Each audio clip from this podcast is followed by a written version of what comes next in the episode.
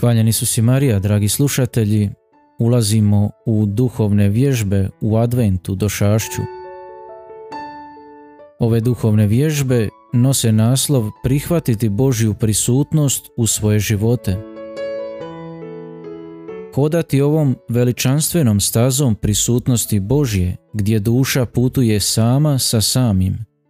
Ove riječi svete Elizabete od trojstva čine ulaz u predvorje naših adventskih duhovnih vježbi.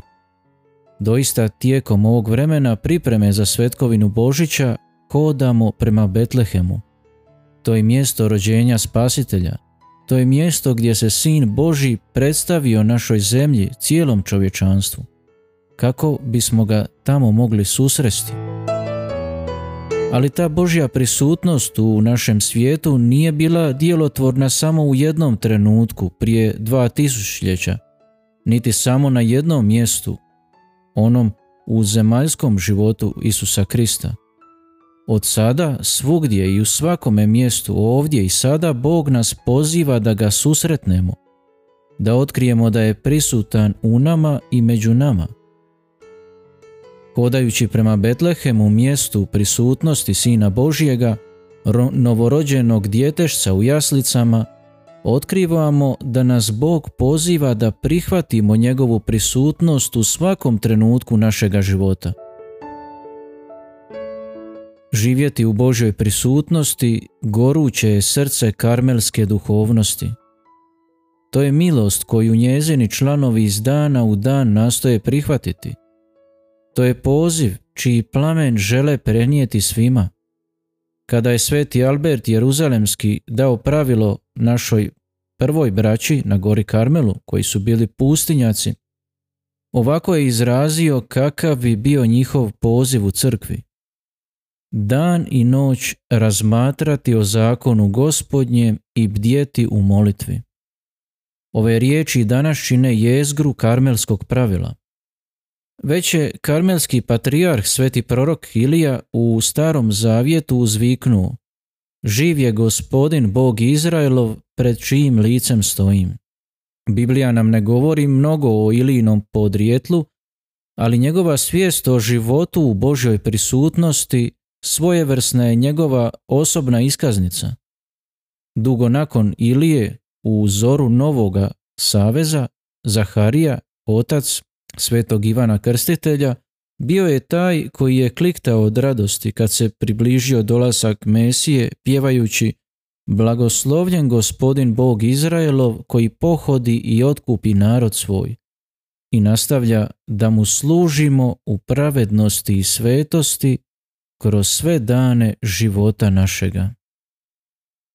Dakle, sva biblijska objava predstavlja poziv na dobrodošlicu Božjoj prisutnosti, na prihvaćanje Božje, Božje prisutnosti u našem životu.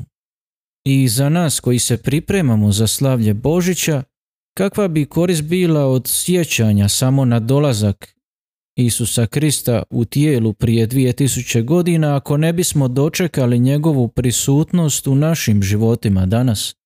Kao što je mistik iz 17. stoljeća Angelus Silesius rekao, ako bi se Krist tisuću puta rodio u Betlehemu, kad se ne bi rodio u vama, uzalud bi se rodio.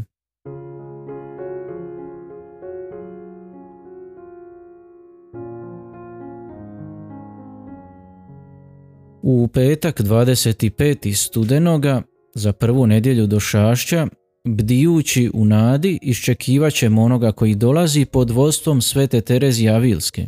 Na drugu nedjelju do šašća sveti Ivan od križa će nas poticati da se obratimo da bismo dočekali onoga koji dolazi. Na treću nedjelju do šašća prosvjetljeni od svete Terezije iz Lizijua male Terezije razlučivat ćemo u svojim životima djelovanje onoga koji dolazi. Za četvrtu nedjelju do šašća poučava nas sveti Josip da prihvatimo nevjerojatan dar onoga koji dolazi. I napokon na Božić sa blaženom djevicom Marijom živit ćemo u prisutnosti Božjoj i danas i svaki dan svojega života. Otajstvo Božića je otajstvo Boga koji se uprisutnjuje u našem čovječanstvu, u našem životu za naše spasenje. Prisutan u betlehemskim jaslicama prije 2000 godina, Isus Krist je prisutan ovdje i sada među nama i u svakome od nas.